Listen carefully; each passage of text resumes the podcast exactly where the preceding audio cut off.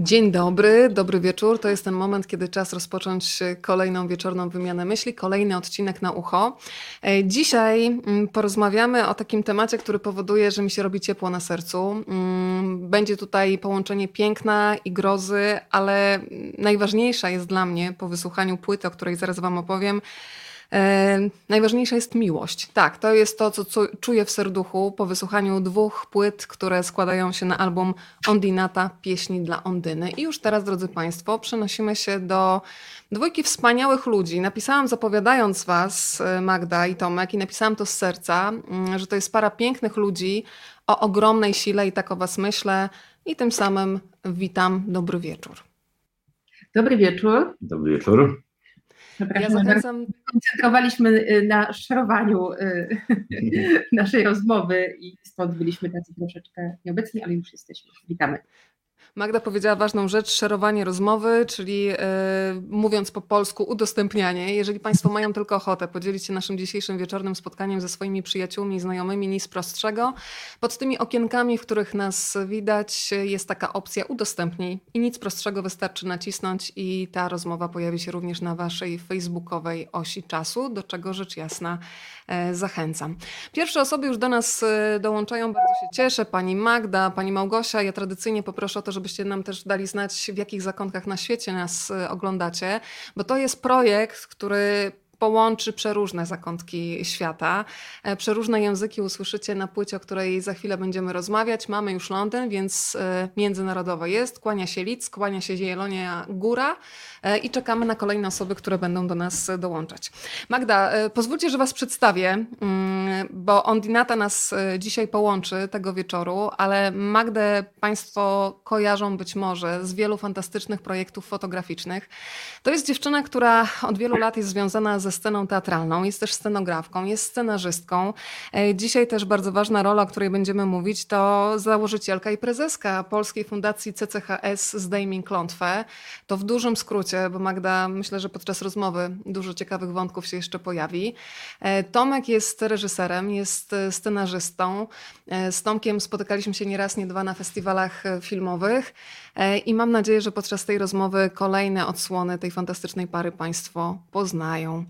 E, słuchajcie, to powiedzmy trochę o płycie, ale ja Was dzisiaj przepytam z tylu tematów, że aż w zasadzie nie wiem od czego zacząć. Ale powiedzmy o płycie i powiedzcie w ogóle, czy Leo się dzisiaj pojawi, bo gdyby nie Leo, to tej naszej rozmowy dzisiaj by w ogóle nie było i tych pięknych dźwięków poruszających serce i duszę. Tak, od Leo wszystko się zaczęło. Yy, może się pojawi. Będziemy negocjować. Takiego oderwiemy sprzed Netflixa. to mamy dużą konkurencję. No właśnie, ostatnio taki mamy szalony czas właśnie tuż przed premierą naszej płyty, która będzie miała miejsce jutro. E, jest to dwupłytowe wydawnictwo dedykowane nimfie Ondynie.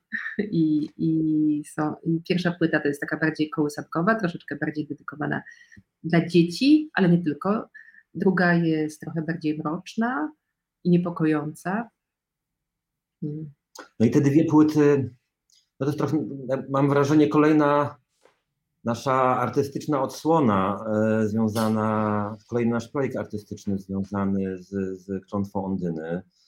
E, no bo zrobiliśmy już dwa filmy na ten temat i, i wydaje mi się, że Ondinata jest po prostu takim naturalnym rozwinięciem tego tematu, bo tak naprawdę oprócz tego, że to jest po prostu składanka utworów, to też to jest taki zapis podróży. To jest podróż, a raczej historia nocy, którą spędzają rodzice z dziećmi chorymi na CCHS. I, i te utwory też tak dobraliśmy, takie ułożyliśmy, e, że, że pokazują cały zestaw emocji, który, który nam towarzyszy, kiedy dziecko kładzie się do snu, więc zaczynam od klasycznych kołysanek, poprzez wszystko, co dzieje się później, aż do poranka.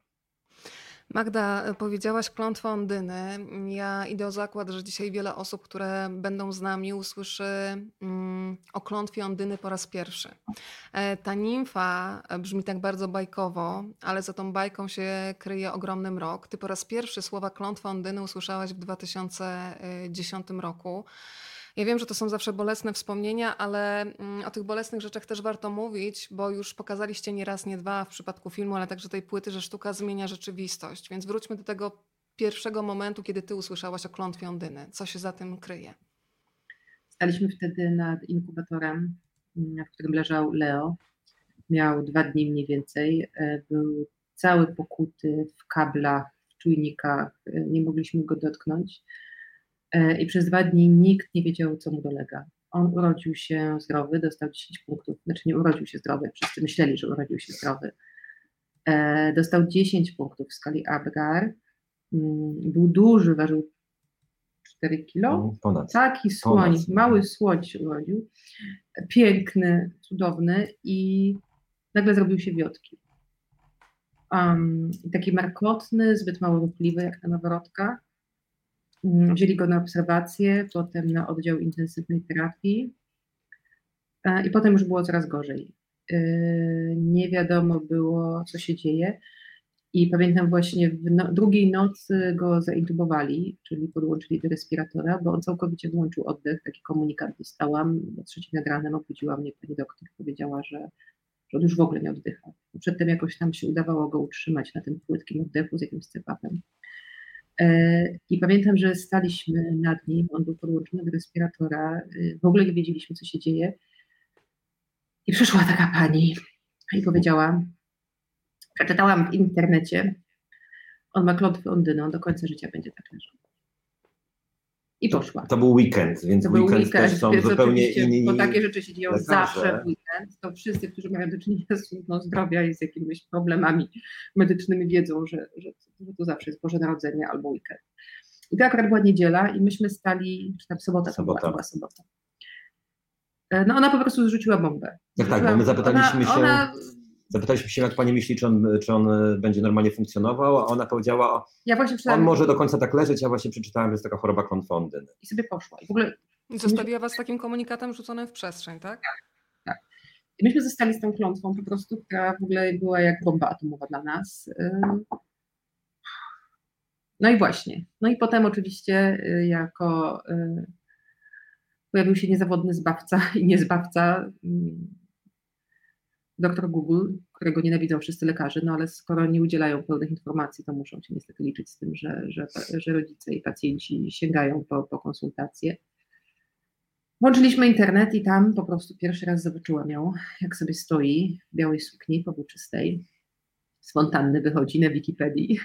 Do tej pory tam jest. Yy, No i nasze losy się splotły z nią od tego czasu. Tak nazywa się choroba rzadka, genetycznie uwarunkowana, zespół centralny ośrodkowej hipo, hipowentylacji. Yy, I w związku z mitem yy, Ondyny tak właśnie nazwali, ja może powiem ten mit, to jest taka historia Tylko się przerwę, że, No. e, bo rzeczywiście później no, trafił do Centrum Zdrowia Dziecka i tam rzeczywiście po trzech tygodniach, bo robili badania nad, nad różnymi chorobami, ale ponieważ pół roku wcześniej było dziecko z tą chorobą, więc oni też wiedzieli, czy mieli jakąś e, ścieżkę przetartą, więc też wysłali, bo to e, zrobili badania genetyczne, bo je robi się w różnych, w różnych tylko ośrodkach wybranych na świecie, akurat on miał robione w Paryżu i po trzech tygodniach, nie wiem którego, 20 który stycznia to było, 21 stycznia. stycznia dostaliśmy potwierdzenie, rzeczywiście to jest klątwondyna, czyli CCHS, to jest taka oficjalna. ośrodkowej centralnej hipowentylacji. Tak, a, a, to jest choroba, Magda, na którą w, na całym świecie według takich raportów, ale od razu powiedzmy, że one nie są doszacowane, cierpi około 1300 osób, prawda? W Polsce około 30. E, No, a ponad 30 osób, ale tak jak powiedziałam, one są niedoszacowane. Ty w wielu wywiadach mówiłaś o tym, że na przykład przypadki śmierci łóżeczkowej, które się tak nazywa, które zazwyczaj nie są do końca zdiagnozowane, bo nie wiadomo, co powoduje e, to, że dziecko nagle odchodzi. E, Być może za tym też stoi klątwa Ondyny, więc to szerzenie wiedzy na temat tego, czym jest klątwa Ondyny, powoduje, że w wielu przypadkach e, udaje się człowieka najzwyczajniej w świecie uratować. dokładnie tak. Dokładnie tak. Jeżeli chodzi o śmierć łóżeczkową, to, to jest prawdopodobieństwo, że za część odpowiada y, klątwa Ondyny. Y, a poczekaj, bo się zakoncentrowałam, to się powiedzieć? Nie no, tak naprawdę em, jak dziecko umiera, to nikt nie robi mu badań genetycznych, prawda? Nie sprawdza Tak. się, co była jakaś taka jedna z tych rzadkich chorób po prostu. A, a rzeczywiście znaje, wiedząc o tej chorobie i, i, i wiedząc, jak, czym ona się charakteryzuje, można takiej śmierci e, jakoś zapobiec. Plus też druga rzecz jest taka, że te dzieci bardzo jest ważne odpowiednie prowadzenie takiego dziecka. Jeżeli się zaniedba na początku, będzie się próbowało na siłę zmuszać go do oddechu i tak dalej, nie wiedząc o tym, że jakby w przypadku tej jednostki chorobowej to jest bez sensu zupełnie, e, bo, bo po prostu one wyłączają ten oddech w czasie snu, no to wtedy można dopuścić do wielkich zaniedbań. Tak, i czasem są takie choroby, że jednak um, dziecko na początku nie oddycha, potem zaczyna na zupełnie, jakimś zupełnie innym podłożu. A tutaj to jest po prostu, jeżeli ma się ten zmutowany gen, no to po prostu to jest zero-jedynkowe niestety. E, I znamy taki przypadek, że właśnie przez to, że dziecko nie było zdiagnozowane, dwa, dwa takie przypadki mamy w Polsce, no, no to po prostu um, te niedotlenienia zdewastowały ich ciała i mózgi niestety. Więc, yy, więc tutaj naszym zadaniem jako fundacji, Fundacja Zdejmij Klątwę się nazywa, jest yy, szerzenie tej informacji i chcemy, żeby ona dotarła do każdego szpitala, yy, do każdego miejsca, gdzie rodzą się dzieci, do, do jak największej ilości ludzi, bo, bo to może po prostu ratować życie. Magda, niezwykłe jest to i wspomniałam o tym, że sztuka naprawdę potrafi, potrafi zmieniać rzeczywistość, że po waszym filmie Nasza Klątwa, przypomnę tylko Państwu, że to był film nominowany do Oscara, swoją drogą niezwykła droga, jaką pokonaliście z tego strasznego oddziału Ojomu, nagle na czerwony dywan, to aż jest niewiarygodne, że to się wydarzyło. E, słyszałam, że po zobaczeniu waszego filmu udało się na przykład połączyć fakty w konkretnej rodzinie w Afryce, która zobaczyła wasz film i pomyślała, to jest historia mojego dziecka. W RPA. No, napisał do nas facet, który miał jakieś kilkumiesięczne dziecko i lekarze w ogóle nie wiedzieli, co mu jest. Oczywiście włączyli respirator yy, i to dziecko jakoś tam żyło i ten facet natknął się na nasz film i przyszedł z tym filmem do lekarzy i się potwierdziło. Także dla nas to jest niebywała historia, yy, szczególnie, że my jesteśmy zakochani w Afryce. Bez pamięci zakochani w Afryce, a ja w ciąży z Leosiem byłam właśnie w RPA, razem byliśmy na takiej bardzo długiej podróży. E, więc dla mnie to jest jakaś magia, która się dzieje. I, i faktycznie e, to, co się wydarzyło z filmem Nasza Klątwa, przywróciło mi taką nadzieję i wiarę, że sztuka może zmieniać świat i że realnie może wpływać, nie tylko przynosić otuchę, zmieniać światopogląd, ale właśnie też może, co też jest oczywiście bardzo ważne, równie ważne, ale też przynosi takie realne zmiany i to, że na przykład teraz szukamy tego leku, że finansujemy te badania. To też chcemy robić przez sztukę. Magda, zachwyca mnie w Waszej historii to, że w niej w tym roku znajdujecie tak dużo światła. Ja bym bardzo chciała pokazać i teraz to zrobię. E, Leo w roli głównej tutaj, kocham to zdjęcie. Mam całą bazę zdjęć, drodzy Państwo, którymi się będę dzielić. Kocham tę fotografię, bo w tym jest taki dziecięcy zachwyt nad światem. Zaraz mi powiecie, co jest e, za kadrem, czego my nie widzimy, ale chciałam Państwu pokazać... Jeden się za pieskiem, a drugi wie, jak to się może skończyć i w ogóle zamiast ratować brata, brata ucieka z piskiem. To jest cudowne, ponieważ chciałam, żebyście opowiedzieli o tym, że kiedy najpierw usłyszeliście tę diagnozę klątwa Ondyny, usłyszeliście też okrutne słowa pod tytułem to dziecko nigdy się nie będzie mogło rozwijać, ono będzie leżeć, niech się pani cieszy, kiedy ono wstanie i będzie mogło przejść na balkon.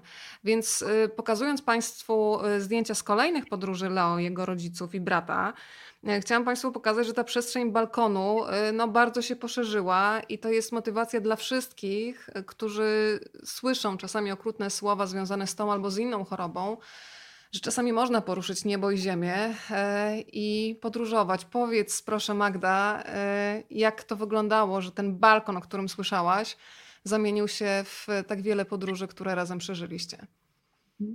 Ja w ogóle myślę, że ten balkon paradoksalnie to ta pani mi zrobiła przysługę jednak z tym balkonem. Bo, Myślisz? E, wiesz, to znaczy, bo, bo ja wtedy, to był potwornie czarny okres i Leo leżał na tym ojomie, leżał, leżał, leżał, jeden miesiąc, drugi, trzeci i w ogóle nie mogliśmy się wydostać. No i raz na jakiś czas właśnie słyszeliśmy jakieś bardzo pesymistyczne y, komunikaty. I wtedy przyszła y, właśnie ta pani, powiedziała, że Leo najdalej wyjdzie na balkon.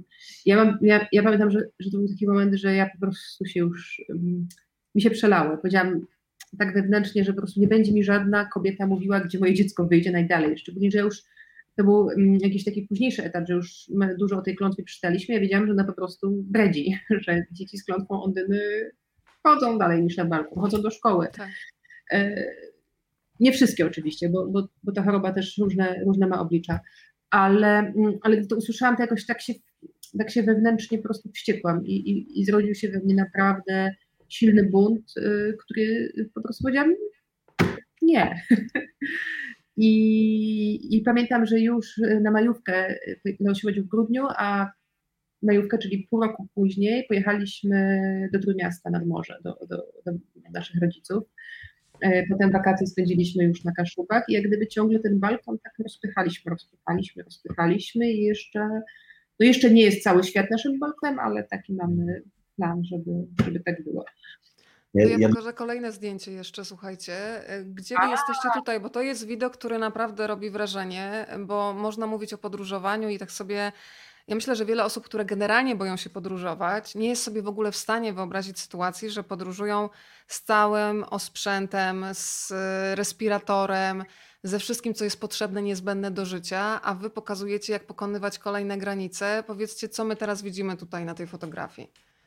Na tej fotografii jesteśmy, jesteśmy w domku letniskowym e, na Kaszubach e, i Leo na pierwszym planie razem ze swoją koleżanką Emilką, która również cierpi na klątwę Ondyny śpią wpatrzeni, znaczy nie, nie, nie śpią wpatrzeni, patrzyli w ognisko i zasnęli.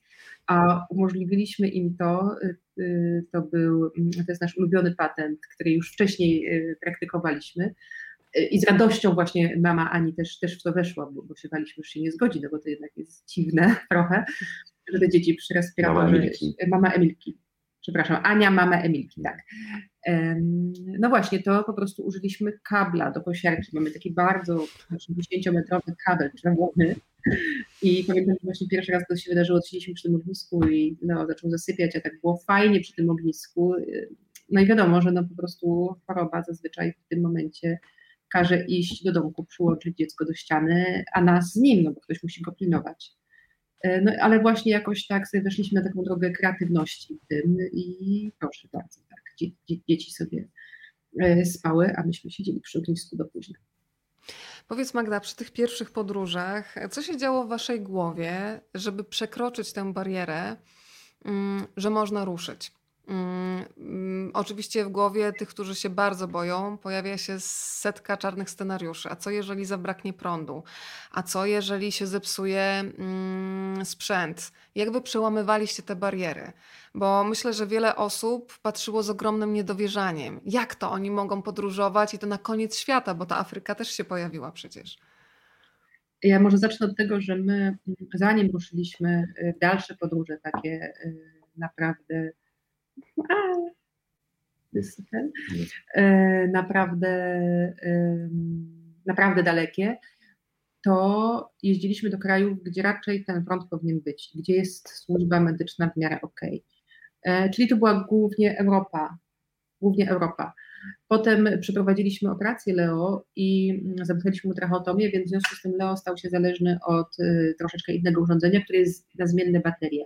Więc jak gdyby, czy jest prąd, czy nie ma prądu, to już jak gdyby troszeczkę nas mniej obchodzi, bo mamy po prostu zapasy.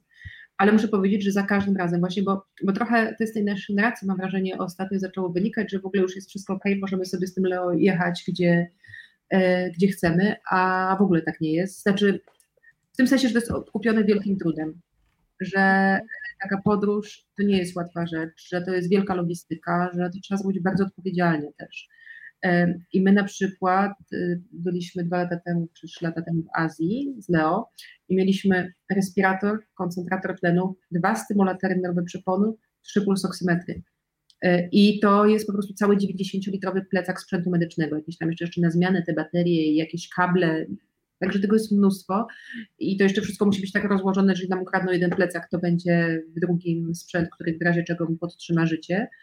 E, więc to jest naprawdę wielkie wyzwanie. My to robimy, ale, ale to nas dużo kosztuje i mm, bo wiem, właśnie ktoś, ktoś ostatnio powiedział, że, że, to jest takie łatwe, że można. Nie, to jest, to jest bardzo trudne, to wymaga bardzo dużej logistyki i odpowiedzialności, natomiast można to robić, jeżeli yy, chyba komuś naprawdę na tym zależy. Nie?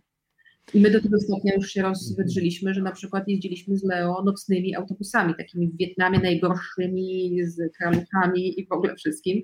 On kiedyś powiedział właśnie, że jego marzeniem jest pojechać takim nocnym autobusem, gdzie się śpi po prostu należąco i nam się to udało zrobić. Była to dosyć koszmarna 16 noc. 16 godzin. 16 godzin, koszmarna noc, naprawdę koszmarna. Jeszcze szalony kierowca, więc ja tam prawie zeszłam, ale no zrobiliśmy to. Magda, to pokażę jeszcze zdjęcie, które kocham i myślę, że wy we wspomnieniach też będziecie mile wspominać tę podróż, e, bo to, bo to pokazuje warunki, e, w jakich e, jesteście. To powiedzcie, gdzie nas teraz zabieracie w tej podróży. No tutaj jesteśmy w Jordanii, Na na Wadi Rum. pustyni Wadi Rum. I, I to rzeczywiście też tak naprawdę nam się wspaniała przygoda e, nas spotkała, ponieważ e, my mieliśmy nocować tam niestety na Wadi Rum w ogóle nie można samemu wjechać, zawsze trzeba wjechać z Jak najbardziej przewodnikiem. lubimy samemu jeździć. Tam niestety trzeba mieć przewodnika, ale rzeczywiście mieliśmy taką poleconą firmę, która nie organizuje takich typowo turystycznych wypadów, tylko takie oni głębiej, można się głębiej Przez pojechać. barberów po prostu. Tak, prowadzą przez barberów, można, też nie barberów, nie Nie, barberów. nie barberowie gadamy. Właśnie. E, Można się bardziej zagłębić w nieturystyczne miejsca e, i nam zależało właśnie, żeby nocować na pustyni. I taki był plan, ale tego dnia było bardzo zimno i oni trochę się przerazili, że właśnie my z tymi dziećmi w tej pustyni, na tej pustyni po prostu pod gołym niebem, że zmarzniemy i zaprosili nas do siebie do domu. I to Mhm. rzeczywiście, To jest ten dom. to jest ten dom. Ten namiot to jest do, dom rodziców jednego, jednego z naszych przewodników. To był taki wielki namiot y, dwuczęściowy. Jedna część była dla nas, z drugiej części byli rodzice. Jeszcze nie, jeszcze była trzecia część, dla gdzie były zwierzę, kobiety. Kobiety tak, jeszcze było sobie. tak, tak, Tak. tak. Zwierzęta były dalej. E, No i to była wspaniała noc. była Pamiętam, jedna z najpiękniejszych nocy w naszej życiu. tak, siedzieliśmy, cudownego. siedzieliśmy przy ognisku, piliśmy tam ich herbatę, oni grali na instrumentach.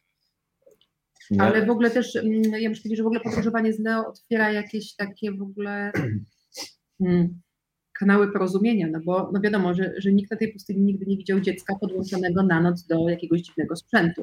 Tak. E, I ta historia e, Leo momentalnie tych ludzi też otworzyła. Zaczęli opowiadać o. y? Y, i zaczęli opowiadać po prostu o swoich problemach rodzinnych, o, o swoich problemach zdrowotnych. I myśmy spędzili z nimi północy gadając. Ale jeszcze Leo był tam śmieszny, pamiętasz, bo on, e, on e, był tak podjarany tym klimatem w ogóle, że jak oni się go pytali, czy chce się napić herbaty, to on zawsze był tak, jest please, jest please. On nienawidzi herbaty. Normalnie nigdy, nigdy nie pije herbaty. A tam miał jakąś taką fazę, że on wypił chyba po prostu z cztery wiadra tego. E, I, I potem pamiętam, jak wyjeżdżaliśmy, powiedział, że w ogóle to jest niesamowite, bo spędziliśmy z nimi jedną noc, a on czuje, jakbyśmy tam byli kilka miesięcy, że tak, tak się z nimi zżył, że dla niego to było tak niebywałe. No i to było na tu spaliśmy na tych materacach, tutaj to już jest chyba poranek. To jest chyba poranek. Tak, tak, tak, ale tutaj właśnie spędziliśmy noc, no i, no i wspaniale to było. I też nam właśnie bardzo zależy w tych podróżach, żeby, żeby, żeby oni mieli styczność właśnie z tymi różnymi kulturami, poznawali, że, że to jakby dla Leo to jest normalne, że jest, że jakby jest ta różnorodność wielka i żeby on też o tym wiedział, prawda, i tego doświadczał, żeby to było namacalne, żeby nie było abstrakcyjne. Kiedy ja o Was myślę, to sobie pomyślałam, że wielu rodziców y, zdrowych dzieci mm, bez problemów zdrowotnych ma w sobie coś takiego, że nawet niechcący przerzuca na nich swój strach. E, Czyli nawet jeżeli dziecko jest odważne, a rodzic jest ba- bardziej taki bojaźliwy, to niechcący zdarza się mówić to nie idź, tego nie dotykaj, może ci się coś stać i jakby programują to dziecko na lęk. I zastanawiam się, jak wam się udało, e, zdając sobie sprawę z zagrożenia, które każdej nocy czeka na Leo, odłączyć go i pozwolić mu na taką beztroskę dziecka. E, Ja nie mam dzieci, ale wydaje mi się, że mam dość mocno rozwiniętą empatię, ale kiedyś, e, kiedy zaczął mi się dusić pies, no kompletnie inna historia, zauważyłam i byłam bardzo zła na siebie, że nie potrafię zareagować, tylko wpadam w totalną panikę. Nie mogłam znaleźć klucza, żeby wybiec do weterynarza, nie mogłam założyć smyczy, to trwało dobrze, że był mój mąż i opanował całą sytuację w kilka minut. Ale pomyślałam sobie, że obudziło się we mnie taki strach, który spowodował kompletną rozsypkę. Nic nie byłam w stanie zrobić i zastanawiam się, jak wy panujecie nad strachem, który przecież no, trzeba z niego zrobić w pewnym sensie przyjaciela, żeby się móc dogadać i żeby potrafić reagować. Jak to zrobiliście? Mi się wydaje, że w ogóle mm, kiedyś czytałam, że jak się wsiada do samolotu, zawsze trzeba sprawdzić, gdzie jest wyjście ewakuacyjne, bo w przypadku ewakuacji inaczej się nie będzie pamiętało tej drogi. I mi się wydaje, że mm, bardzo, bardzo mi to utkwiło y, w pamięci, bo myśmy w jakiś sposób się nauczyli pewnych schematów, czyli jak gdyby na sucho wielokrotnie przećwiczyliśmy, co robić w przypadku, gdy naprawdę jest duży stres. I, i nasz mózg już ma tę drogę udeptaną, bym powiedziała. Ja pamiętam, no kilka mieliśmy takich naprawdę dramatycznych historii, że on się dusił, że mu się klatka już piersiowa zapadała, że w ogóle był cały silny, no jakieś koszmary w ogóle się działy. I przez to, że my naprawdę mieliśmy mocno przećwiczone, jak działać, to po prostu to robiliśmy, nie? Żeby No to byliśmy się- nauczeni. Też bardzo szybko działo, tak naprawdę prawie od razu No. jak Leo Wiesz. przyjechał ze szpitala, to chyba nie wiem, to pierwszej nocy czy drugiej. Wyjął sobie róbkę tracheotominą. Tak? O tym Tak, mówisz? tak, tak, No. tak, tak. Gdzie normalnie, no my byliśmy przeszkoleni tak, Generalnie jest tak, że większość rodziców nie zmienia róbek tracheotominy, już robią to lekarze. nawet nie pielęgniarki, tylko lekarze. Nawet pielęgniarki zazwyczaj tego nie umieją robić i em, oczywiście rodzic musi być przeszkolony na wypadek jakiejś awarii. My od początku wiedzieliśmy, że chcemy to robić sami, bo nie chcemy być zależni po prostu od tego, żeby raz w miesiącu ktoś przychodził i to zmieniał. A jest to bardzo nieprzyjemny zabieg, e, bo po prostu w dziurę w szyi, która jest tutaj, trzeba wepchnąć taki kawałek silikonu. On jest jeszcze zakrzywiony pod kątem prostym, więc trzeba wykonać jakiś taki ruch. Zresztą dziecko się to w naszym filmie. Dokładnie. Tak. No jest to No. Jest to bardzo nieprzyjemny zabieg. I nam, myśmy wrócili z tym Leo z respiratorem po prostu i trzeciej nocy czy czwartej po prostu on sobie tę robkę wyciągnął. I naprawdę, no to w środku nocy trzeba znaleźć te sterylne środki, trzeba to zdezynfekować, trzeba w ogóle wiedzieć, gdzie są nożyczki. To też jest w ogóle koszmar, nie? Niektórzy może zawsze wiedzą. No my też musieliśmy się tego nauczyć, nie? Ale mm, No takiej sytuacji było dużo, po prostu No. na, od razu na głęboką wodę i musieliśmy to jakoś oswoić. Ale też ja w ogóle tak wspominam, bo teraz odpukać. E, jest, jest stabilniej, ale też pamiętam, że, że, że w momencie, gdy się działo, ja, ja, ja, ja, samą siebie zadziwiałam tym skupieniem i tym takim opanowaniem. Natomiast potem po prostu bolał mnie zawsze każdy mięsień ciała, ale dosłownie, no jak już to e, schodziła mobilizacja, Adrenalina puszczała. jest, no, to, to, to kilka dni mi się zdarzało odchorowywać. No bo to były, to były sytuacje graniczne, no to była czasem walka o jego życie. Ale Słuchajcie, też to ja, na przykład go wentylowaliśmy. O, to właśnie jest ten. tak, to z tego samego miejsca. No słuchajcie, widać, widać taki spokój na twarzy i, i to, co powinien przynosić sen, prawda? Zdrowy sen, czyli taki spokój i odpoczynek. Powiedzmy, słuchajcie, jeszcze o waszym filmie Nasza klątwa, o którym e, wspomniałam. Dla tych, którzy nie widzieli, zawsze można nadrobić zaległości i warto. To jest film, e, który powstał mm, trochę, mogę chyba powiedzieć, żeby nie zwariować, co? Pozwalał wam chyba jakoś poukładać myśli, zmierzyć się z zadaniem. E, Z tego co wiem, Paweł Łoziński, czyli fantastyczny dokumentalista, podpowiedział wam, nagrywajcie, nieważne co z tym zrobicie dalej, ale być może to będzie coś, co pozwoli wam przetrwać ten najtrudniejszy moment. Tak, tak. Znaczy, w ogóle te dwie rzeczy się zbiegły ze sobą, ponieważ kiedy Magda była w ciąży, ja rozpocząłem studia w Warszawskiej Szkole Filmowej, więc jakby te, te dwa, tem, dwa tematy od razu się połączyły. Pamiętam pierwsze zaliczenie, które w szkole e, musiałem zrobić, akurat to było wtedy, kiedy Leo się urodził i cały czas spędzaliśmy w szpitalu. Więc to było jedyne miejsce, gdzie ja mogłem cokolwiek nagrać, a, a ponieważ jednak staram się być sumienny i wywiązywać z obowiązków. I, I te pierwsze ujęcia, które nagraliśmy w szpitalu, które też znajdują się w filmie Nasza Klątwa, to właśnie nagraliśmy na potrzeby tego zaliczenia. I, I właśnie po tym zaliczeniu, jak, jak Paweł Łoziński to zobaczył, bo my mieliśmy strasznie mieszane odczucia w ogóle, czy, czy chcemy w to dalej wchodzić, czy nie, nie chcemy, no bo to jednak to jest strasznie trudne żyć i nagrywać to i jeszcze byliśmy no jednak w takim sytuacji, w takim dole byliśmy tak naprawdę, można powiedzieć. No w ogóle nam się wszystko zapadło, rozwaliło, prawda, cała nasza koncepcja, plany na przyszłość. Przecież my tam właśnie, my kochamy podróże, więc mieliśmy plany, że z tym Leosiem w Huście będziemy jeździć wszędzie, po całym świecie, no mieliśmy wszystko wymyślone, a nagle właśnie to hasło, ten balkon najdalej i że nigdy nie będzie funkcjonował normalnie, więc w ogóle byliśmy w jakimś takim strasznie dziwnym stanie. I nagle właśnie Paweł mówi, słuchaj, no y, jesteś w jakimś takim niesamowitym momencie dla dokumentalisty i no, jeżeli chcesz być dokumentalistą, oczywiście filmowcem, no to może warto skorzystać z tej sytuacji. Ale oczywiście to było bardzo na miękko, to nie było, że w żaden sposób do czegoś mnie przymuszał. Ja też tak właśnie zastanawiałem się, czy, czy to robić, bo też czułem z jednej strony, no właśnie jestem w szkole filmowej, dlaczego tego nie wykorzystać tej sytuacji. Ale też do końca nie wiedzieliśmy, jak do tego podejść. Od razu wiedzieliśmy, że, że w ogóle nie wchodzi w rachubę wpuszczenie jakiejś ekipy z zewnątrz do naszego życia. No to w ogóle nie, nie, nie było możliwości, żeby, żeby ktoś tam uczestniczył. To było zbyt intymne, zbyt prywatne, żeby kogokolwiek wpuszczać w tą sytuację. No ale tak pamiętam, mieliśmy z Magdą tą rozmowę, yy, czy, czy robimy, czy, czy wchodzimy w to. No, a Magda, która sama też robiła dużo samo autoportretów wcześniej, więc też przerabiała jakieś tam swoje różne rzeczy. poprzez sztukę, no to, więc, też miałem z tym doświadczenie, no więc stwierdziliśmy, no dobra, zobaczymy. Ym, Postawiliśmy kamerę, usiedliśmy na kanapie, tak jak to co wieczór e, mieliśmy zwyczaju robić, zaczęliśmy rozmawiać i tak naprawdę film się zaczyna od naszej pierwszej rozmowy, którą nagraliśmy. To jest taka jeszcze nieporadna zupełnie, w ogóle do końca nie wiem jak w funkcjonować, ale to było naprawdę takie pierwsze ujęcie, pierwsze nasze podejście do tego. I, i potem, znaczy my, my też się czuliśmy bezpiecznie, bo my wiedzieliśmy, że tak naprawdę to my ostatecznie decydujemy, czy w ogóle będzie z tego film, czy nie będzie, co pokażemy, więc, więc też mm, ten proces właśnie był bezpieczny dla nas, a tak jak mówisz, mam wrażenie, że my byśmy zwariowali bez tego, znaczy byśmy musieli mieć coś innego, co by nam pomogło przejść przez tę sytuację. Ja, ja wręcz, mi się wydaje, że to było tak, że my trochę czuliśmy się po prostu jako bohaterowie filmu dokumentalnego. Tak trochę z zewnątrz patrzyliśmy na tą sytuację. Czyli dzieje. można było trochę też wyjść z tej roli szpitalnej, y, z tego, z czym się musieliście, jakby mieliście takie trochę dwie tożsamości, przez chwilę chociaż. Może to też był jak- jakiś taki rodzaj zdystansowania. Nie wiem, jak to, pewnie jakoś psycholog by to mądrzej powiedział, ale może coś, co pozwoliło złapać dystans. I chyba wiesz co jeszcze? Jakaś taka moc, moc sprawcza, wiesz, że, że my nic nie Mhm. możemy zrobić w tej sytuacji, ale możemy chociażby rejestrować to, co się dzieje. Że narzucić sobie jakiś taki reżim, dyscyplinę, że nie będziemy, że trzeba wieczorem nagrywać, nieważne co się dzieje, musimy nagrywać, robić.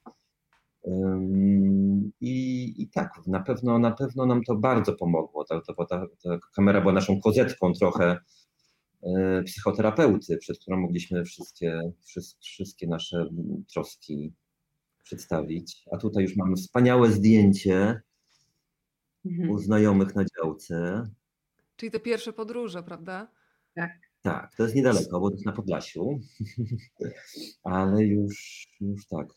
Ale słuchajcie, wy musieliście po drodze pokonać naprawdę sporo przeszkód, bo tutaj widzimy jeszcze respirator i tą nieszczęsną rurkę tracheotomijną. Ja pamiętam też moment, kiedy wybieraliście się na pierwszą operację wszczepienia rozrusznika przepony y, dla Leo. Y, Bardzo was poproszę, żebyście wytłumaczyli, na jakiej zasadzie to działa, ale pamiętam moment absurdu, kiedy wy macie już umówiony lot, jest termin operacji.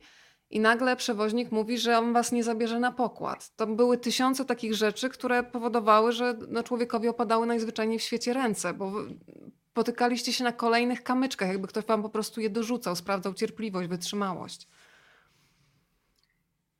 Tak. Znaczy to jest w ogóle non-stop się dzieje. To jest właśnie taki urok tych wszystkich Chorób rzadkich chorób po prostu, rzadkich. że my, y, system, świat nie jest stworzony dla ludzi z chorobami rzadkimi. Po prostu nie ma, nie ma na nie miejsca. Tak, to już się zaczęło pamiętać. samolotami, o Boże. Samolotami właśnie już mieliśmy sytuację przećwiczoną, więc to był absurd, ale my wiedzieliśmy już trochę, jak się zachować w takiej sytuacji, chociaż za każdym razem to są nerwy, stres, niepotrzebne zupełnie, ale to pierwsze takie wydarzenie to było, jak e, nasz film, nasza klątwa e, zakwalifikował się na festiwal filmów, e, festiwal filmów poświęconych tematyce o niepełnosprawności W Bazylei. to w. Bazylei, w, tak, w Szwajcarii. I oni specjalnie im zależy, żeby też zapraszać te osoby niepełnosprawne, ich opiekunów, którzy są bohaterami filmów, aby właśnie, no to jest jakby takie podejście inkluzywne, żeby pokazywać, że to sobie mogą podróżować, że nie są izolowane.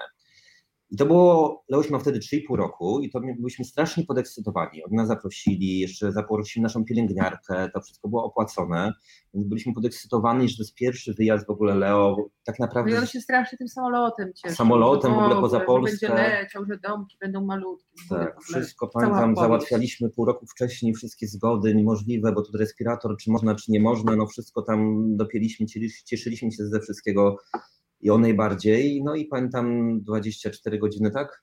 Jakoś tak. Przed odlotem dostaliśmy maila, że niestety nasz certyfikat, nasz respirator nie spełnia norm i nie będzie dopuszczony na pokład samolotu, więc nasz bilet jest odwołany. Swiss Airlines, czyli jeszcze szwedzkie, sz- szwajcarskie linie, które też mm, są. No i y, rozumiecie, po prostu y, festiwal, który pokazuje, że, że można żyć z niepełnosprawnością. którego partnerem chyba był też Swiss Airlines. Magda, E- ja dobrze pamiętam, że potem ten absurd skończył się tak, że usłyszałeś, że masz dziecko szczypać w czasie lotu, żeby nie, Nie, zasnęło.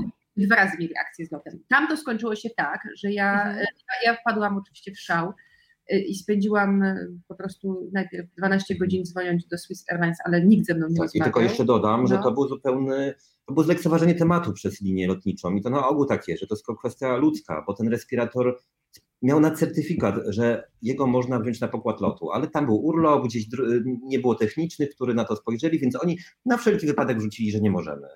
Mhm. Wystarczyłoby trochę się pochylić nad tą sprawą i tu nie byłoby problemu. E, ale to było po prostu totalnie no. jawne lekceważenie nas, jak, jako po prostu rodziców niepełnosprawnego dziecka. W każdym razie no, musieliśmy po prostu sięgnąć do nacisków zewnętrznych. E, I w momencie, gdy po prostu y, zainteresowali się tym y, prasa, po prostu media, e, to momentalnie Swiss Airlines zaczął z nami rozmawiać i zaproponował, że nas zawiezie karetką pogotową na sygnale do Bazylei.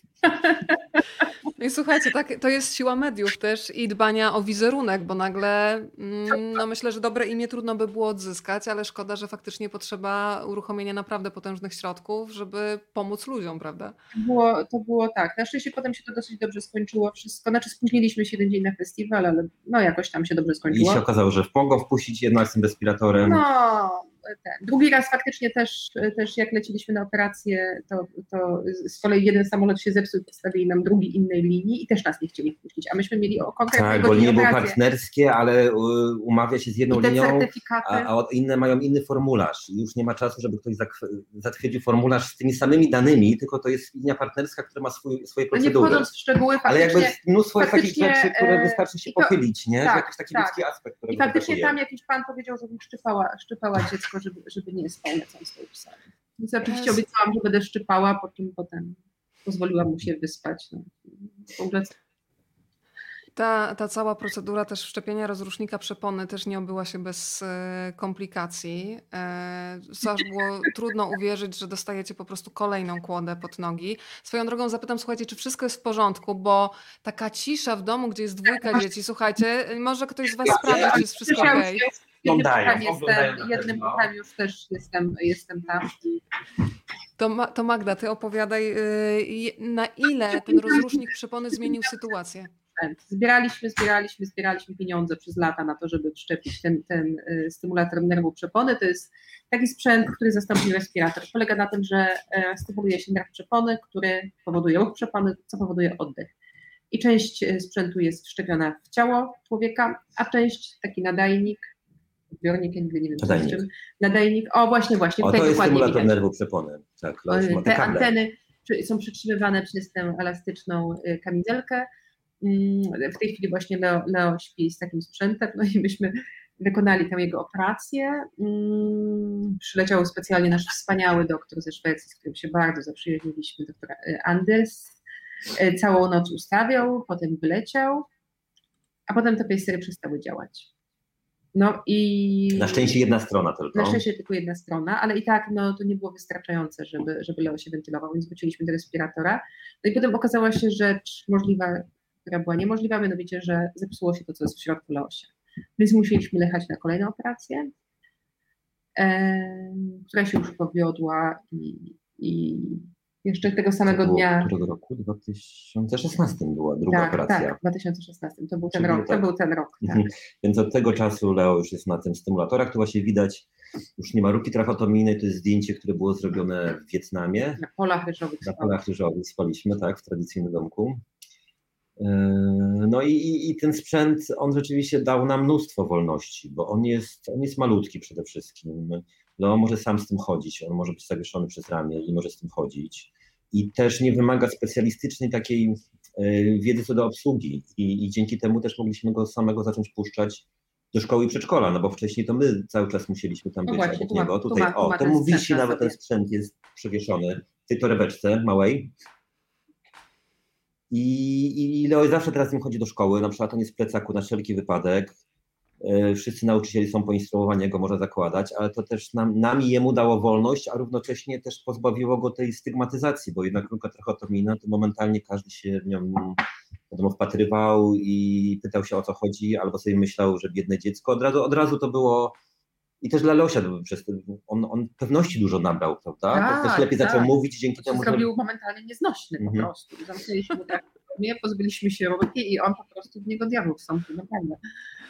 I to jest ten moment, kiedy człowiek się dziko cieszy z takiej nieznośności, prawda? Ja pamiętam, że w przedszkolu takie panie przychodziły czasami, do przedszkola jeszcze chodziliśmy z nim, w sensie, że jedna, jedna z nas zawsze siedziało na ławce albo pielęgniarka y, bo miał tracheotomię, nie można go było zostawić, a pamiętam, że czasem przychodziły panie takie szczęśliwe, mówiły, Leoś sypiał, sypał piaskiem na inne dzieci. Inna miarka do naszego Leosia, Leosia zawsze była przykładana. Słuchajcie, powiedzmy też o tym, że zamknięcie tego etapu ym, respiratora też powodowało, że y, Leo się mógł, mógł zacząć w takim przyspieszonym tempie rozwijać, bo przecież kiedy mamy rurkę, kompletnie jest ograniczona na przykład mowa. E, Jak on potem nadrabiał te zaległości? Ja pamiętam takie zdjęcia, które mi Magda kiedyś wysyłałaś, że to jest taki zagorzały czytelnik, e, który sobie tam czytał po cichu, ale też czyta na głos. E, Zaczął świetnie mówić, więc to pożegnanie się z tracheotomią no, było takim nowym rozdziałem, bardzo ważnym dla niego. No. No Leo, tak, no on z tą rurką bardzo coś tam mówił, ale to bardzo słabo. On w ogóle bardzo późno zaczął mówić, ale też przez to zaczął inne, inne rzeczy szlifować, przede wszystkim właśnie czytanie i, i, i rysunki właśnie, malarstwo, bo, bo rzeczywiście on zaczął On świetnie rysować. I trochę się właśnie za pomocą rysunków komunikował z nami, a tutaj chcesz pokazać. Chcę pokazać Państwu e, właśnie Więc a Leo się czytania. czytelnikiem. Leo Nie wiem, kocha czy to czytać, widać, to jest tutaj właśnie- coś widać? Widać, widać. Ja widzę przynajmniej, że jest obłożony książkami. Leo- Biblioteka łóżkowa. kocha y, książki, że on zasypia z tymi książkami i po prostu y, no tak ma. Kiedy że ze sprzętem śpi, to jeszcze musi mieć Tak, bo to 20 książek. też on bardzo szybko zaczął czytać, bo to nawet się okazało, tam różni logopedzi próbowali właśnie Leosia uruchomić, jeśli chodzi o mówienie i to było bardzo ciężkie, bo on bardzo się jakby nieharmonijnie rozwijał i nikt do końca nie wiedział, jak go uruchomić, bo on jakby potrafił mówić głoski, których nie powinien w tym wieku, a te, które powinien jeszcze, jeszcze, jeszcze, jeszcze nie umiał i jedną z metod to było wprowadzenie literek. I rzeczywiście jakby ubocznym aspektem logopedii było to, że on bardzo szybko zaczął czytać i po prostu No. pochłania książki, a tutaj taki biedny, spocony to jest właśnie na wspaniałym Cabo Verde, na wyspie Sao Antao, gdzie daliśmy mu właśnie ten takim stricte, ściśle afrykańskim słońcu Tak, siedzi. Ona tak. było bardzo gorąco wtedy. No ale pamiętam, tam miała miejsce taka bardzo wzruszająca sytuacja. Y, Myśmy mieszkali w takiej zupełnie maleńkiej wiosce rybackiej przez ileś dni właśnie, jakiejś takiej mm, odizolowanej zupełnie od świata, tam się nic nie działo, nie było specjalnie turystów. Eee, Drogi nie było na Ale nawet nie było tak. drogi, to była jedna, znaczy no, no, taki, taki w ogóle koniec świata. I, no i myśmy tam mieli taki swój tryb, że tam o którejś godzinie chodziliśmy się kąpać, patrzyliśmy jak oni te ryby łowią i patroszą. I codziennie w zasadzie był ten sam rytuał. I któregoś dnia ja jakoś nie pomyślałam, aha, bo Leo jeszcze w międzyczasie miał operację z serca i cały jest pocięty generalnie. I, i to, było, to było ten sam rok, co miał tę operację, więc te blizny były świeże, więc był taki po prostu jak Andy Warhol. Także stymulator. e, No serca, tutaj tak. stymulator, tu coś, tu coś. serca. I oni już tak nas kojarzyli, no bo tam generalnie nikt nie przyjeżdża i pamiętam, że wracaliśmy z kąpieli i ja zapomniałam po prostu założyć Leosiowi t-shirta, no bo ja, ja nie widzę tych blizn, jestem do tego tak przyzwyczajona. I podeszliśmy do tych rybaków i ja po prostu pamiętam, o, O, właśnie, właśnie właśnie, widać, właśnie, tak. właśnie, właśnie, I ja właśnie pamiętam, że oni po prostu, zapanowała jakaś totalna cisza. Jeden w ogóle zaczął płakać. I to było jakieś takie, ja w, ogóle, ja w ogóle nie kumałam o co chodzi, co się nagle stało. I dopiero potem nagle ujrzałam, ujrzałam mojego synka ich, ich oczami, że po prostu jednak no, no widać po tym dzieciaku, że, że, sporo, że sporo przeszedł. Magda, a jak sam Leo, czy on miał taki moment buntu, kiedy właśnie zastanawiam się, jak to przyjmuje dziecko? Czy dziecko przyjmuje tę rzeczywistość jako jedyną, którą zna i nie ma w sobie buntu, czy jednak z czasem zaczyna zauważać, e, że jednak inni mają łatwiej, że te wyprawy nie wymagają tylu przygotowań, że po prostu mogą pójść do kogoś do domu i zasnąć, zostać na nocowankę. Czy dzisiaj, mając e, 11 lat, e, on ma takie momenty buntu i takiej złości, że to jest nie fair, takiej niesprawiedliwości świata, świadomość? Ta świadomość rośnie, bo jak gdyby od początku wie, że ma inaczej i że jego spanie wymaga większych trudności, natomiast do niego teraz dociera na innym poziomie, no bo nie może pójść na nocowankę na przykład do kolegów z klasy. Natomiast też trochę nie chciałabym tego tematu drążyć ze względu na, na jego, jego, wiesz, y, po prostu już autonomię, nie? Jasne. Słuchajcie, to przejdźmy do projektu, y, który Państwo mogą wesprzeć, bo to jest tak, że trzeba uruchomić kulę dobrej energii i oni to już zrobili, a teraz, żeby kula się mogła toczyć dalej przez świat, to potrzebne są kolejne ręce, żeby ją po prostu popychać dalej.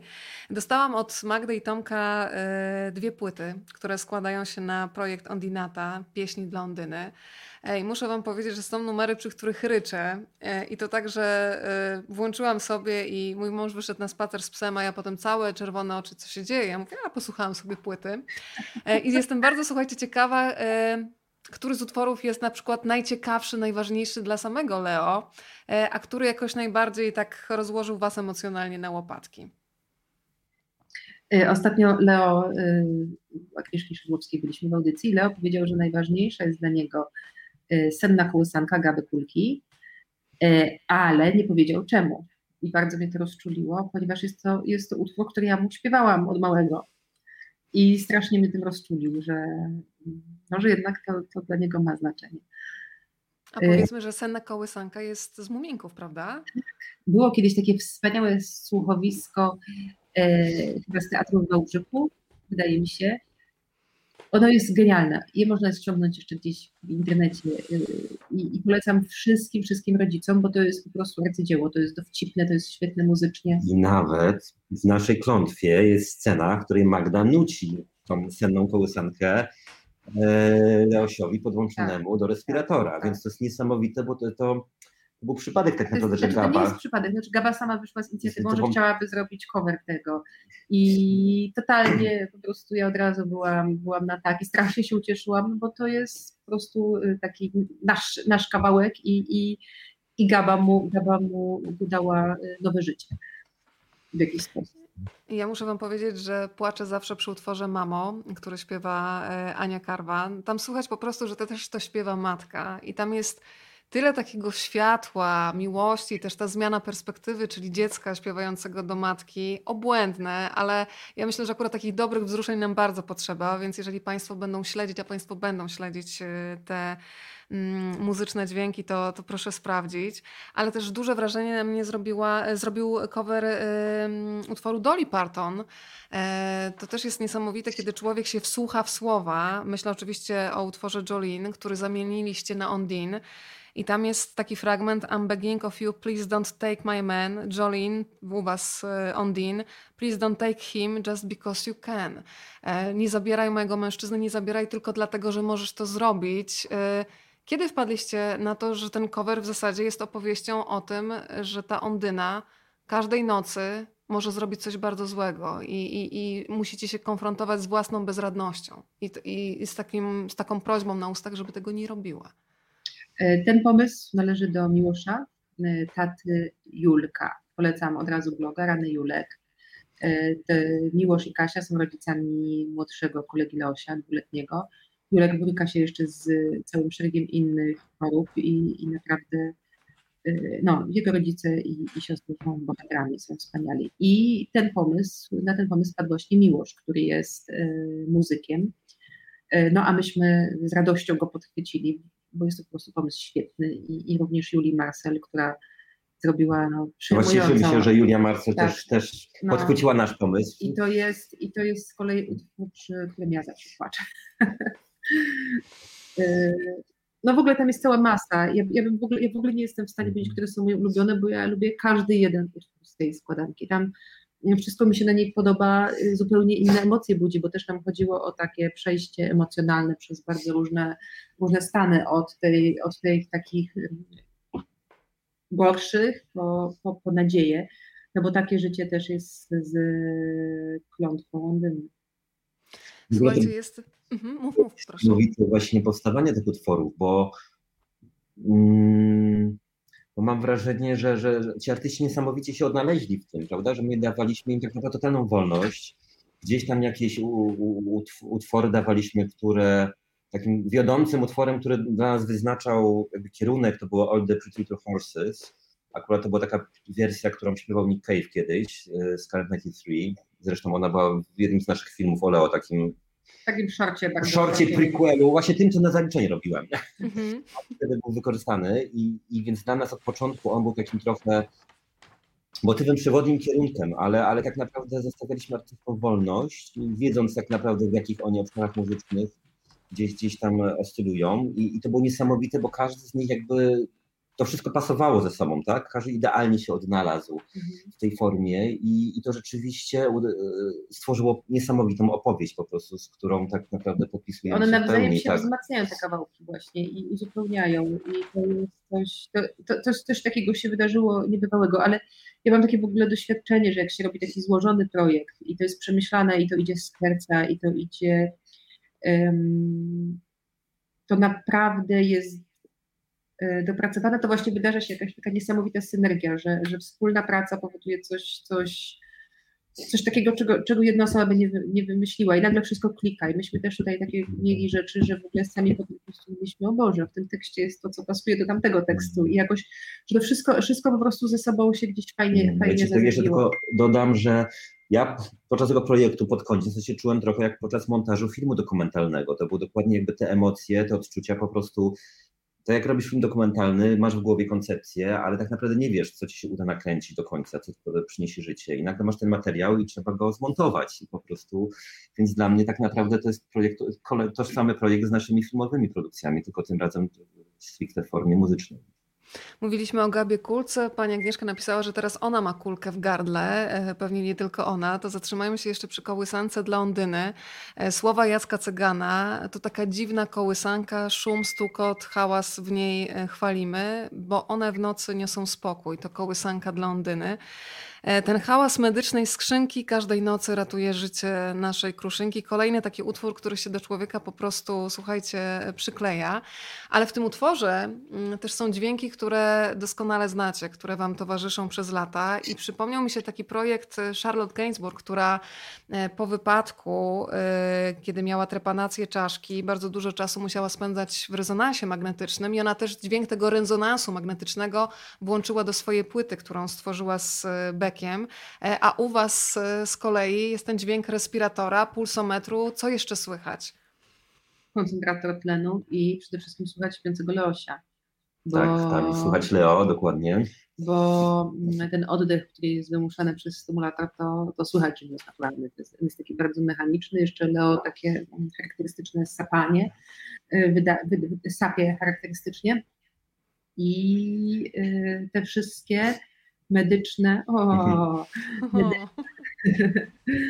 medyczne dźwięki stanowią beat taki, y, wygrywają rytm do tej, do tej kołysanki właśnie, jest skomponowany przez Sebastiana Wypycha. Ja może tutaj dodam, że Sebastian jest tutaj dobrym duchem naszego projektu. Pewnego dnia przyszedł do naszego mieszkania, ja w zasadzie nie wiem, nie wiem, znaczy teraz już wiem, bo już ostatnio z nim rozmawiałam, ale nagle przyszedł, po prostu został i od roku już po prostu pracuje z nami i jest niezwykle zaangażowany i bez niego... Czy ma swój pokój u Was, skoro został? już on już się czuje wszędzie u nas, to dobrze. Każdy pokój jest. E, Ale ten, e, ale właśnie, e, ponieważ zawsze z naszym zespołem, który pracował nad tą płytą, spotykaliśmy się wieczorami, bo, bo dzieci musiały spać, a wiadomo, jest pandemia i na, w innej konfiguracji się nie dało, więc w związku z tym bardzo często z pokoju obok dobiegały dźwięki tej aparatury medycznej. I ten Sebastian tak nadstawiał ucho, nadstawiał ucho, aż w końcu na ich bazie stworzył utwór. W tych y, wszystkich dźwiękach jest bardzo dużo takiej przestrzeni dla myśli, tak bym to nazwała. Powiem jeszcze, że będą Państwo mieli okazję posłuchać na przykład Kai, mm, ale jest y, też Ralf Kamiński. E, Takim utworem, który też zostaje bardzo mocno w głowie jest utwór śpiewany przez Magdalenę Cielecką i powiedzmy też, że można usłyszeć różne języki świata i to jest też celowy zabieg, żeby ten projekt mógł się cały czas rozwijać i był otwarty, to nie chcieliście go zamknąć tylko do Polski czy tylko do Europy. Powiedzmy, w jakich językach można posłuchać kołysanek i nie tylko kołysanek, bo ta druga płyta już zabiera nas w kompletnie inne przestrzenie. Więc oczywiście jest polski, jest ukraiński, jest angielski, niemiecki, francuski, jidysz, e, jest arabski, jest mandika, Mandinka. mandinka, to jest Z Gambii. z Gambii. Mamy też artystę z Gambii. E, Hiszpański tam ona coś szep, szep, Nie. nie, ten drugi utwór jest w końcu, tak. Tak, znaczy tak jak Ale- właśnie mówisz, y, po pierwsze zależało nam, żeby to był projekt y, taki uniwersalny, znaczy językowo też, żeby nie, nie ograniczał go do Ale Polski. przepraszam, jeszcze muszę powiedzieć, język wielorybów jest przecież. Jest Wieloryby wielorybów, śpiewają tak. jeszcze. Razem z Magdą Cielecką. Cieleckim razem. ale właśnie, żeby, no po pierwsze właśnie nie, nie ograć tego do Polski też w kontekście sprzedażowym i, i w ogóle dostępności do My muzyki. w ogóle nie powiedzieliśmy najważniejszych rzeczy. Ale tak, tak, ale też chodziło nam, bo, bo cały czas ten projekt jakby dwutorowo traktowaliśmy, to też jest muzyka dla dzieci i też te, jak te nasze podróże oswajają te dzieci, nam też jest ważne, żeby jakby te dzieci też zderzały się z różną estetyką muzyczną, z różnymi e, językami, sposobami śpiewania, tak, bo to też, też było bardzo ważne, żeby też pod tym względem Bo, on bo był jest, y, myśmy tam zaprosili, tam jest i mnóstwo muzyki inspirowanej muzyką ludową w, w, we współczesnych aranżacjach. Jest y, muzyka bardzo klasyczna, bo Joanna Harszczak-Stokowska na przykład Schuberta śpiewa w i w sposób taki, że to naprawdę no, mnie osobiście rozwala na łopatki, ale też są artyści tacy jazzujący, jest y, popowi, rockowi, heavy metalowi, heavy? Nie wiem, metalowi, nie wiem, nie wiem jaki to jest, nie, nie znam się na tym, ale, mm, ale y, tych, tych gatunków jest cała masa, mm, więc myślę, że w ogóle ta płyta może być jakąś taką niezwykłą inspiracją do dalszych poszukiwań muzycznych dla wielu osób, bo, bo, bo mamy 29 wiodących artystów i ja jeszcze nie powiedziałam w tym wszystkim najważniejsze rzeczy, że my cały dochód z tej płyty przeznaczymy na badania nad lekiem, ponieważ ostatnio pojawiła się data, która jest naszym horyzontem, w naszego, naj- najważniejszą datą. W 2028 ma szansę wejść na rynek lek na klątwę Ondyny. I on wejdzie, jeżeli zbierzemy horrendalną sumę pieniędzy, czyli 72 miliony złotych. Musimy, nie musimy jej zabrać jutro, pojutrze. Musimy po prostu zapewnić naukowcom płynność finansową do tego czasu. To się dla nas w ogóle magicznie zbiega, bo Leo wtedy kończy 18 lat i jest szansa, że my na tę 18 rodzinę po prostu podarujemy wolność. Tak sobie teraz, to ja tego chłopaka teraz pokażę, żeby on tak, y, jak będzie miał 18 lat, już bez tego całego sprzętu mógł z taką swobodą podróżować, jak, jak teraz Państwo widzą. Teraz szczerbol, teraz już nie ma takich szczerb. Na-. Na stopa jechaliśmy. Właśnie też na Cabo Verde. No.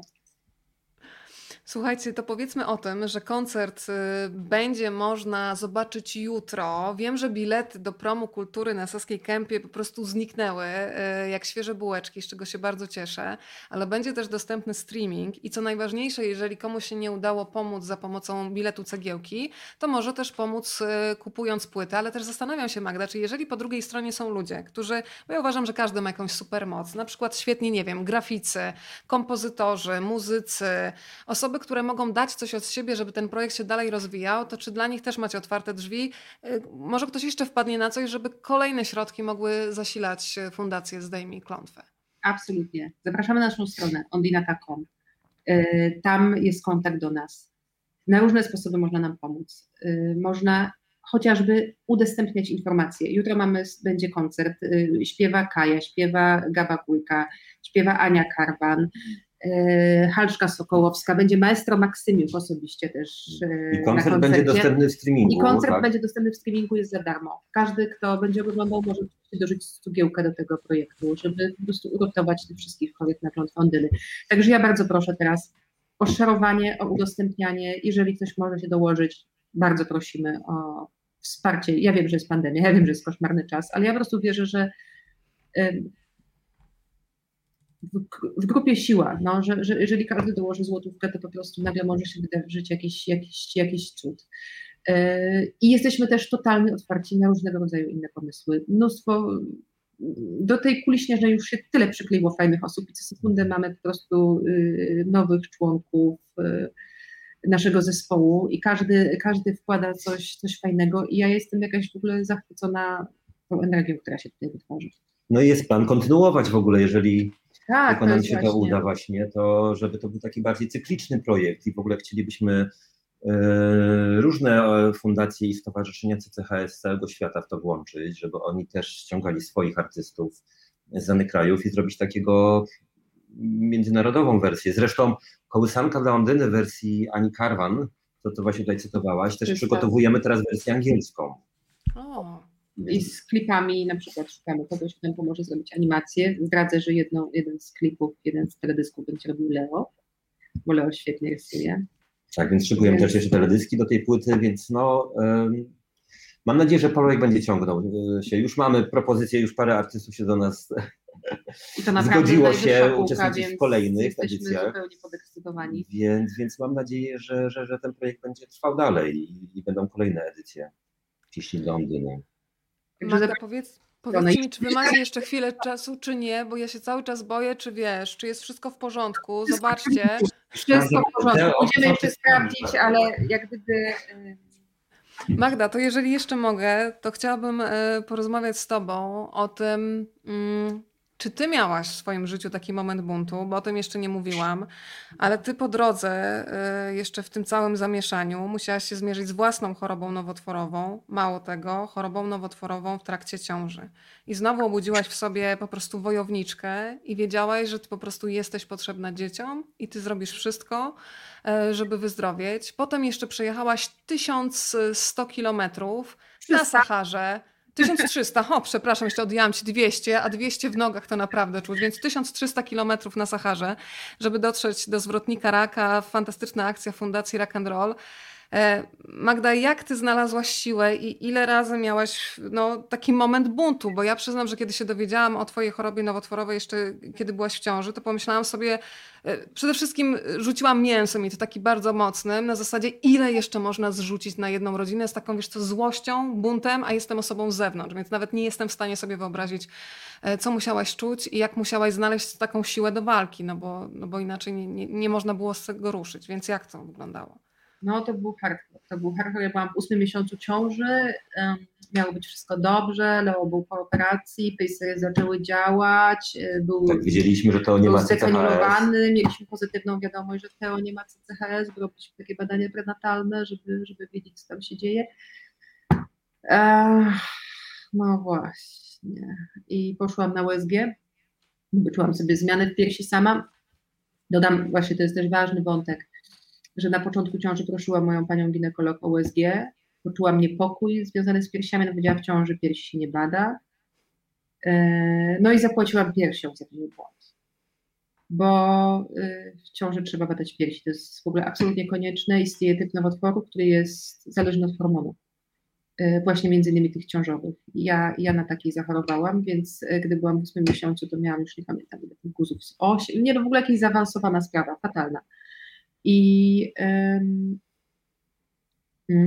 no tak, i musiałam podjąć szybko decyzję w zasadzie sama, czy ja najpierw rodzę, czy ja najpierw mam operację, czy ja biorę chemię, czy w ogóle coś, bo, bo trochę mało udeptane, no jak gdyby no, no, no nie ma tutaj ścieżki. I w, pierwszy, w pierwszym rzędzie poszłam na chirurgię, tydzień później na porodówkę, a tydzień później zaczęłam chemioterapię. I to był faktycznie taki moment, że no właśnie tak, powiedziałam sobie, o ja pierdolę, nie, wierzę, No nie? dokładnie tak. Po prostu, no bo to jest coś takiego, że po prostu no, no to było niebywałe i, i mieć takie trzy przeżycia tydzień po tygodniu, no, no to było bardzo dużo, ale też miałam taką determinację. No, no oczywiście były momenty, czy to w ogóle ma sens, czy po prostu może lepiej hmm, pozwolić się rozwijać chorobie i w ogóle odpuścić, a nie po prostu się męczyć. Miałam, miałam przez moment takie myśli, ale zostało mi to wybite z głowy. Ale Magda, ty byłaś chyba pierwszą pacjentką onkologiczną chyba w Gdańsku, tak? Która była operowana w ciąży, tak? Yy, No, i- no, dużo tam było jeszcze perypetii, w ogóle już po prostu nie będę, nie będę wchodzić w te historie różnych. Mnóstwo wspaniałych ludzi poznałam. W jakiś sposób to było o tyle pozytywne, że, że mimo tego, że tutaj oni faktycznie pierwszy raz operowali kobietę w tak zaawansowanej ciąży, e, to jednak e, w przypadku nowotworów ta droga jest dosyć, są schematy, są standardy zrobione. W przypadku w przypadku klątw fondyny myśmy po prostu musieli tę drogę w dużej mierze sami udeptywać. To jest jednak o wiele trudniejsze. Tutaj e, naprawdę, plus ja już jakoś umiałam się w tym wszystkim poruszać, umiałam rozmawiać z służbą zdrowia, umiałam e, też e, wyegzekwować pewne rzeczy. Na zasadzie takiej, że ja przychodziłam, mówiłam, e, że chcę mieć operację już jak najszybciej, lekarz mi mówił, to przyjdź w przyszłym tygodniu. Ja mówiłam, nie, nie, nie, nie. Ja chcę mieć w tym tygodniu. No ja mówię, no przyjdź jutro. I, I to faktycznie się jakoś tak kręciło i to było, no i po prostu poszło, no, weszłam w ten młyn um, leczenia i, no i odpukać, odpukać. Minęły 4,5 roku.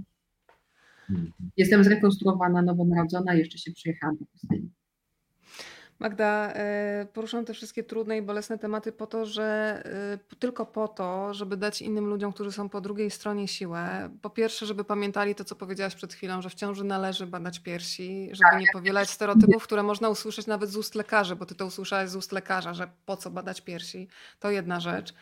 E, ale dwa też, jeszcze jedną rzecz bym was chciała zapytać. Jak w takiej sytuacji budować sobie, nie wiem jak to nazwać, taką grupę wsparcia?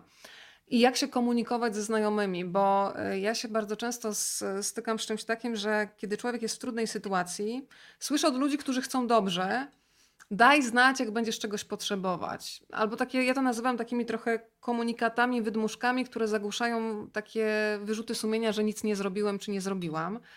E, bo mam wrażenie, że większość ludzi jednak w potrzebie mm, nie podniesie tego telefonu i nie powie wprost, czego potrzebuje, więc zastanawiam się, czego w takiej sytuacji człowiek potrzebuje i jak można okazać w konkretny sposób wsparcie. Ja sobie wyobrażam, że skoro wy też na przykład nie spaliście, czy zdarzali się ludzie, chociaż tu wiem, że ludzi może paraliżować lęk, bo sama bym, chciałabym zaproponować, słuchajcie, przyjdę, żebyście mogli się wyspać spokojnie, ale znam siebie i wiem, że sparaliżowałby mnie lęk, bo nie wiedziałabym, jak obsłużyć maszynę, gdyby nagle zaczął być ten sygnał, że trzeba zareagować.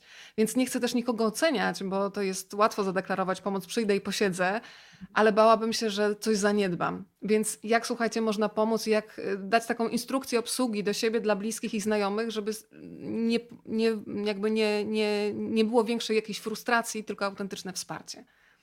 E, to jest super pytanie, bo faktycznie ludzie nie, nie, umieją czasami, nie radzą sobie z tą pomocą, czasami aż drepczą w miejscu, żeby pomóc i, i, i w ogóle zrobić. Ja na przykład pamiętam, no, że gdy urodził się Leo, to na przykład no, tu koleżanka dzwoni, Magda, to ja ci po prostu wynajmę panią, która ci po prostu umyje okna i posprząta w domu. Super, mhm. nie? Ja po prostu tak. jestem na miarach, nie śpię po prostu setną noc. E, po prostu ktoś, kto mi ogarnia mieszkanie jest super. W czasie chemioterapii dziewczyny mi po prostu gotowały, tak? Ja wracałam z chemii, po prostu miałam super ciepły obiad. Tak samo jak byliśmy z Leo, kiedyś pan też ugrzęźliśmy tak na miesiąc w szpitalu. Tak, tak, tak. Leo był mały, ja byłam po chemioterapii, Leo był miesiąc w szpitalu, miał operację serca, tam wszystko poszło nie tak, on był, y, no to, to, to już był dwa razy na, na, znowu na skraju życia i śmierci, tam wszystko było źle. No i wiecie, w tych szpitalach po prostu to jedzenie straszne i tak dalej. I nam po prostu znajomi dowozili. Myśmy musieli być non-stop z Leo. Jedna osoba musiała być bo na oddziale kardiochirurgii po prostu oni nie obsługiwali respiratora. Więc myśmy musieli pilnować Leo 24 na dobę, a w domu mieliśmy niecało, niespełnorocznego T8, a ja byłam po tym całym leczeniu.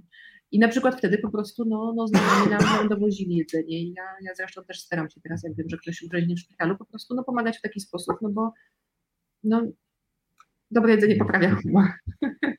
Ale na przykład też na noc ciągle do nas nie przychodzą, nie, nie, nie pilnuje ale na przykład w jakichś takich ekstremalnych y, sytuacjach to było tak, że ja mogłam na przykład popracować albo się przespać, a ktoś z nim siedział w pokoju i się nim zajmował. Gdyby coś się działo, ja byłam pod ręką.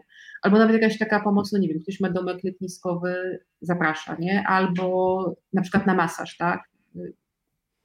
funduje masaż takiej zmęczonej matce. No przecież to jest genialne po prostu. No gdy, gdy ma się na głowie oją i w ogóle tak naprawdę też zawsze to się wiąże z jakimiś problemami finansowymi, tak? Z własnej kieszeni się nie pójdzie. No nie, nie wyda się tej stówy, tak? Na, e, na takie coś. Bo to jest zbytek. A właśnie to nie jest zbytek, no bo to jest coś, co regeneruje siły, co pozwala w ogóle na sekundę zapomnieć. I na przykład no też, też ileś tam razy ktoś wychodził z taką inicjatywą i to było super, bo ja też w tym wszystkim e, nauczyłam się brać i prosić bo to, bo to jest potwornie trudne w gruncie rzeczy. Żeby, żeby, żeby właśnie, no, nie możecie wiozę obiad, a ty mówisz, no, to nie jest łatwe. Ale myślę, że, że, że, że to jest fajne. Ale chyba wydaje mi się też właśnie, szczególnie w takich najcięższych sytuacjach, to ważne, żeby właśnie te propozycje były konstruktywne, no bo jakby człowiek jak jest no, w takich cięższych momentach, to naprawdę nie ma Oczywiście, że nie zadzwoni o pomoc, ale nawet nie wie o co poprosić po prostu. Człowiek się zamyka w tej bańce, prawda? I, i, i gdzieś właśnie takie konkrety, w którym przyniosę ci jedzenie, to jest konkret. Zrobić zakupy. I że, ale oczywiście, żeby to też nie było oczywiście absurdalne i też, żeby nie osaczać, nie, o, nie osaczać, osaczać tak. tych osób. I... Bo czasem jest czas na jedzenie, czasem nie, ale też trzeba słuchać, słuchać, słuchać, słuchać, nie? Tego, tych komunikatów, nie? Czasami poza werbalnie. Tak, ale właśnie ważne jest to, żeby nie było na zasadzie, jak coś potrzebujesz, to daj znać, bo się nawet nie wie, czego potrzebuje, nawet nie, nie dopuszcza, że ja mogę potrzebować właśnie z masażu, to nawet do głowy by ci nie przyszło nawet, nie? No. ale czasem wychodzi z inicjatywą, a czasem, no, no to jest, A czasem Ale- też ale umieć też tak wyczuć. No trudne to jest, no. tak. Ale na pewno te konstruktywne propozycje ale uważam, że są ważne. warto, bardzo warto, bo um, osoba taka do, do, do ciśnięcia do ziemi naprawdę czuje też straszną samotność i, i taką złość i, i mm, no, no myśmy mieli różne weryfikacje też wielu znajomych, ale też wiem czasem, że że się właśnie nie odzywali, bo nie wiedzieli, co zrobić, nie wiedzieli jak, nie wiedzieli. No, no na przykład SMS jest dosyć nieinwazyjną formą, mail jest nieinwazyjną formą, nie trzeba od razu dzwonić, ale można napisać coś neutralnego, nie licząc nawet na odpowiedź, nie? No bo też można zaznaczyć, nie odpowiadaj, bo wiem, że jest ci ciężko, ale gdyby coś, to mogę ci zrobić to, to, to, albo pomóc inaczej, jeżeli chcesz. Ale wydaje mi się, że, że taki komunikat, że się jest obok, że się myśli, jest ważny. No, no mi to pomagało osobiście.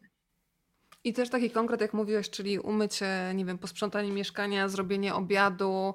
E, gdybyście mieli zwierzaka, to pewnie wyprowadzenie psa, Tak. bo, bo to są takie komunikaty, które można zastosować do wszystkich, którzy są w różnej sytuacji życiowej i zmagają się z różnymi chorobami. Ważny komentarz się e, pojawił. Pani Magdo, podziwiam, ale też zazdroszczę takiego partnera.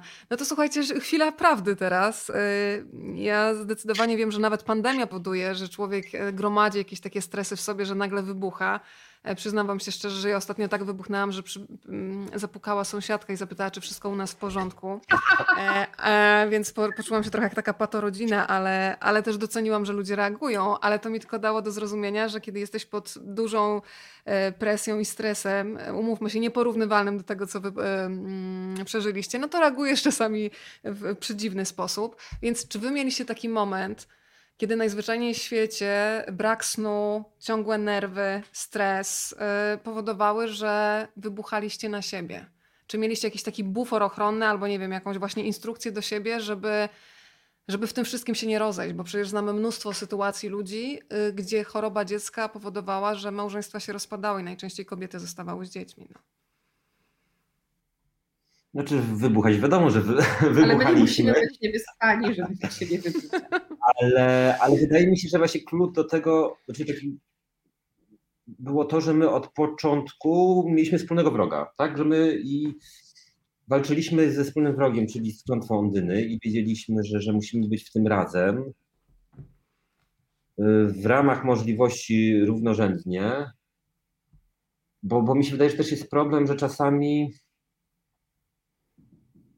często matki tak naprawdę, ale no wiadomo, to nie jest schemat, ale jakby każdy ma swoje podejście, nie dopuszcza podejścia partnera do tego i się nie wypracowuje tej wspólnej drogi. Jest taki Mhm. E, A wydaje mi się, że my jakby byliśmy razem w tym i sami właśnie ten wspólnie ten mechanizm wypracowaliśmy my versus choroba Leo. I, i, I dzięki temu gdzieś, gdzieś to nas, e, nie powiem, że bardziej scementowało, ale no na pewno w pewien sposób scementowało, ale też no my jesteśmy związkiem z do- dość długim stażem już w ogóle, już nawet jak Leo się urodził, to, to, to, to my znaliśmy się już ile? 8 lat. 2000, no. 8 lat, tak, już 8 lat byliśmy ze O, sobą. cześć! O, cześć, dzień O, dobry. Państwu. cześć! Czy tam będzie Leo? Nie, Nie, ale Leo też może przyjść. Chcesz Leo? Leo, chodź na chwilę. Chodź na chwilę, Leo, poznasz ciotkę. Jest Teo. Cześć, Teo!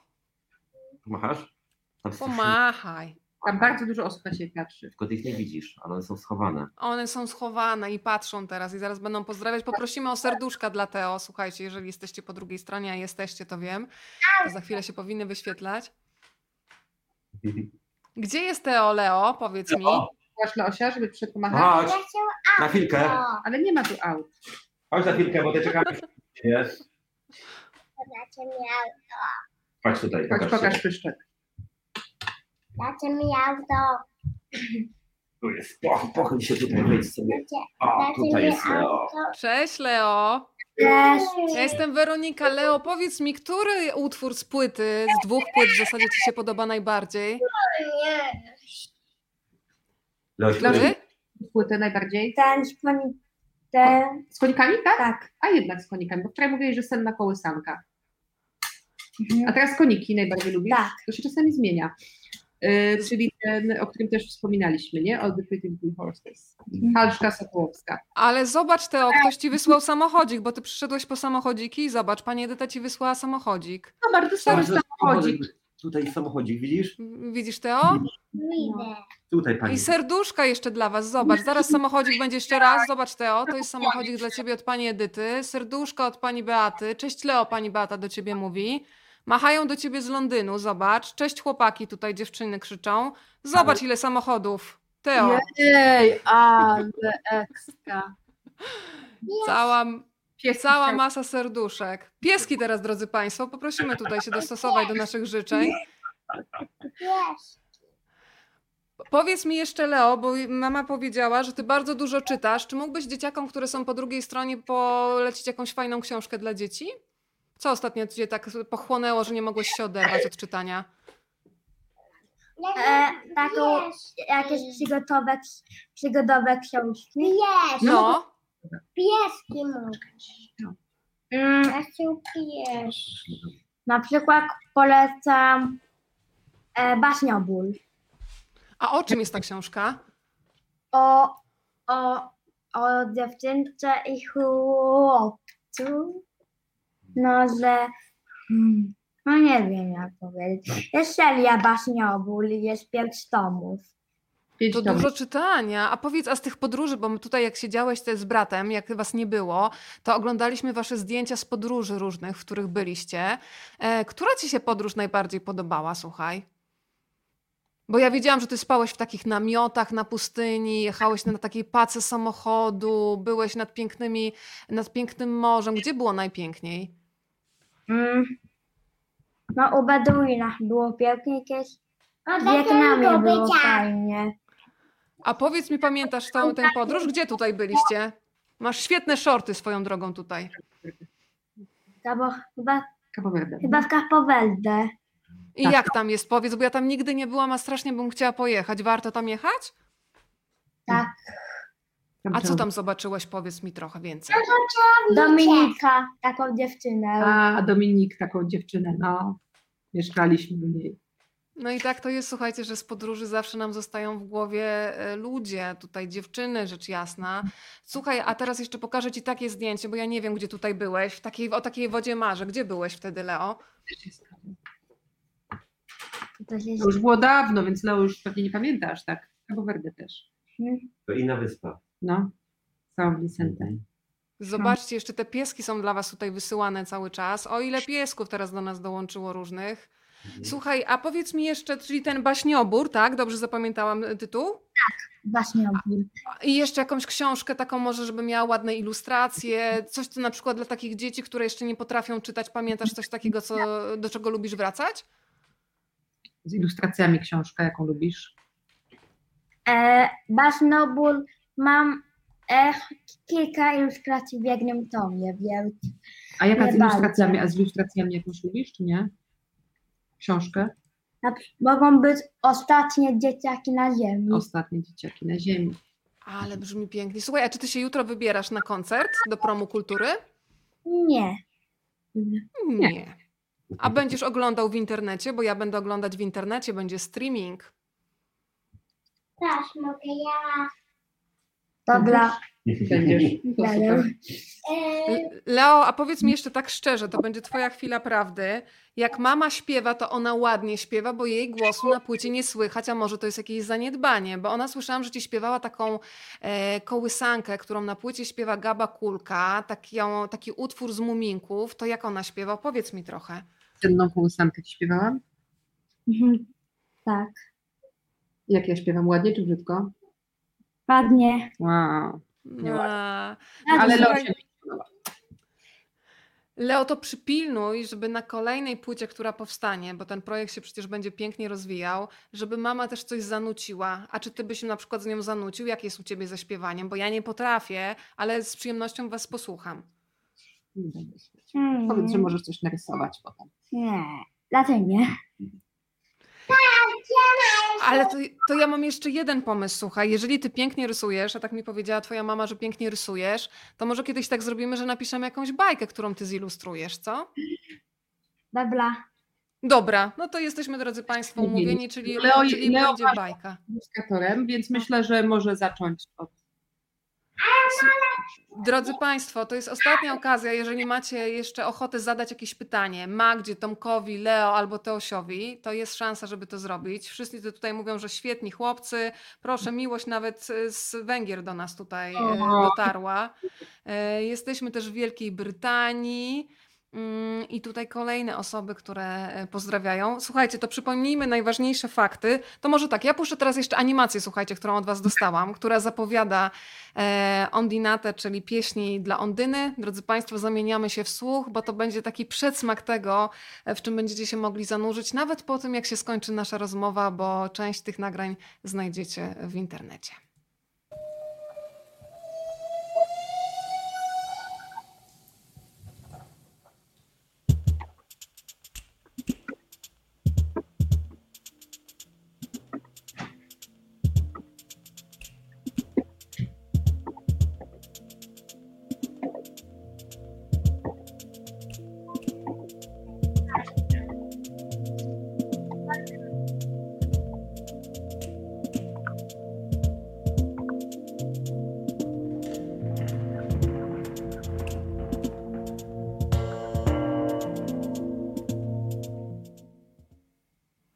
Magda, powiedzmy też trochę o tej przepięknej grafice, która powstała.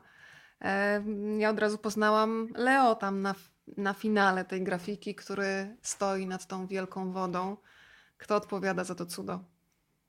Karol Tomoki Yamazaki odpowiada za to cudo. E, Jest z nami już od początku, pomagał nas przy stronie też, zdejmij klątwę, E, a tutaj naprawdę wzbił się na wyżyny. E, Jest autorem też tytułu płyty Ondinata. Ten napis e, wyrysował piórkiem, inspirując się runami, ponieważ tak jak już mówiłam wcześniej, e, dużo czerpiemy z jakichś takich ludowych i, i wątków e, i legend i, i z przeszłości. Natomiast zanimowała to Magda Pilecka, która też tutaj nas wspiera. Drodzy Państwo, to jest ten moment, żeby przypomnieć, że możecie zobaczyć film Nasza Klątwa. Powstał też film fabularny. E, Dwa słowa jeszcze o nim powiedzmy Magda Ondyna, bo to jest e, wyjście, jakby odklejenie się trochę od waszej e, sytuacji, bo to już nie jest dokument, to jest fabuła między innymi z Bartkiem Bielenią, Bartek Bielenia w roli głównej w zasadzie w tym filmie i Magda Koleśnik. Mm, powiedzmy trochę o tym filmie, bo to jest bardzo ważna opowieść. Złapałam się sama na tym, wiedząc czym jest klątwa Ondyny, że gdybym nie miała pojęcia, to przez połowę waszego filmu nie wiedziałabym trochę o co chodzi. Dlatego ten człowiek znika, czy on jest jakimś wampirem, dlaczego nie może zostać na noc. I to mi tylko otworzyło szerzej oczy na to, że wiedza na temat klątwy Ondyny cały czas jest za mała. E, powiedz trochę więcej o tej fabule, która powstała. Em, No dla nas inspiracją było, kiedyś byliśmy na konferencji w Stanach poświęconej właśnie klątwie Ondyny. I oni tam mają dosyć dużą jawność taką. Jak gdyby wszyscy mówią o tym otwarcie, natomiast gdzieś poznaliśmy właśnie tam jedną osobę, która e, żyła w mroku tajemnicy, której rówieśnicy nie wiedzieli o tym, co jej dolega. I nas to bardzo uruchomiło, bo w ogóle ja jestem em, jakoś intuicyjnie czuję, że taka tabuizacja i te tak nielukrowane życie, które mamy i na fejsie, i na wielu mediach społecznościowych i w ogóle nie mówienie o tym, o tych problemach powoduje bardzo złe rzeczy, mam wrażenie. Oczywiście każdy ma swoją drogę, ale, ale ja intuicyjnie czuję, że właśnie pewnego rodzaju jawność i otwartość sprzyja, sprzyja temu, żeby życie było lepsze. E, I właśnie taką historię, historię sobie wymyśliliśmy. Jest to historia miłosna. Jest to historia o, o odpowiedzialności, ale też o przywiązaniu i o życiu z niepełnosprawnością. O tym, że niepełnosprawność dotyka nie tylko osoby bezpośrednio chorej, bezpośrednio, która, która ma jakieś problemy, ale również, o Tomek pokazuje, że kładzie dzieci, ale, że, ale wszystkich dookoła, że w jakiś sposób, nie w jakiś sposób, bardzo konkretnie dotyka, dotyka wszystkich, wszystkich, wszystkich bliskich. I, I o tym jest ten film. On jest w tej chwili dostępny na playerze. Można, można go obejrzeć. Tytuł Ondyna. Magda, to życzę Wam e, przepięknego koncertu jutro. Ja myślę, że mm, ten koncert na żywo spowoduje, że po prostu będą ciary, ale ja mam nawet ciarę, kiedy sobie e, włączam płytę i bardzo bym chciała, żeby Państwo też te ciary poczuli. A przede wszystkim ja sobie myślę, że często wstajemy rano z taką myślą, że chcielibyśmy coś dobrego zrobić dla świata. No to jest okazja. Mało tego, piękno napędza piękno, bo włączacie dźwięki, które przez uszy docierają po prostu do serca, zostają e, w waszej głowie, w sercu. E, Tak jak mówiłam, ja się spłakałam na niejednym utworze, ale kocham takie łzy, bo czasami te emocje warto odblokować. E, Czego wam życzyć, Magda, jutro? No, żeby przełożyły się nasze. My sześć lat pracowaliśmy nad tym projektem. E, Ostatnio sprawdziłam, żeby, żeby, żeby na te, te próby przełożyły się po prostu y, na realne sukcesy lekarzy i żeby, żebyśmy już zrobili duży krok w stronę naszego celu. E, I żeby dużo osób było z nami jutro. Magda, mm, piękne podsumowanie od Pani Kasi. Dali Państwo lekcję miłości. To ja Ci dziękuję za Waszą historię miłosną, która zresztą zaczęła się w pociągu kolei transsyberyjskiej, ale to już jest e, chyba e, temat na kolejną opowieść. Mam nadzieję, że jeszcze się kiedyś dacie zaprosić. A jutro przypominamy, podaj jeszcze adres Magda strony, mm, na której będzie można oglądać koncert u siebie w domu, ale będąc emocjonalnie z Wami bardzo blisko. Więc e, koncert będzie można oglądać na stronie PROM, Dom Kultury, a wszystkie informacje znajdą też na Facebooku, na Facebooku i na YouTubie. Promu, tak? Prom, Dom Kultury Prom. E, Facebook i YouTube będzie transmisja. Również wszystkie linki będą na naszej stronie Ondinata. Od jutra też będzie można kupić w wersji cyfrowej obie płyty. I naprawdę bardzo Państwu e, tę muzykę polecam. Z, jest. Słucham? Tak. Słucham? Koniec marca. A koniec marca y, pojawi się wersja y, fizyczna, pięknie wydana, y, z książeczką, z mitem przepięknie napisanym przez Joannę Bator o klątwie Ondyny i o mm, chorobie i o, mi, i o micie jako takim oraz nasza opowieść y, o tym, jak wygląda noc. E, I to jest połączenie naszego tekstu w odniesieniu do muzyki. Także zachęcam bardzo. I Magda, wspierają Państwo wtedy naprawdę bardzo ważną akcję.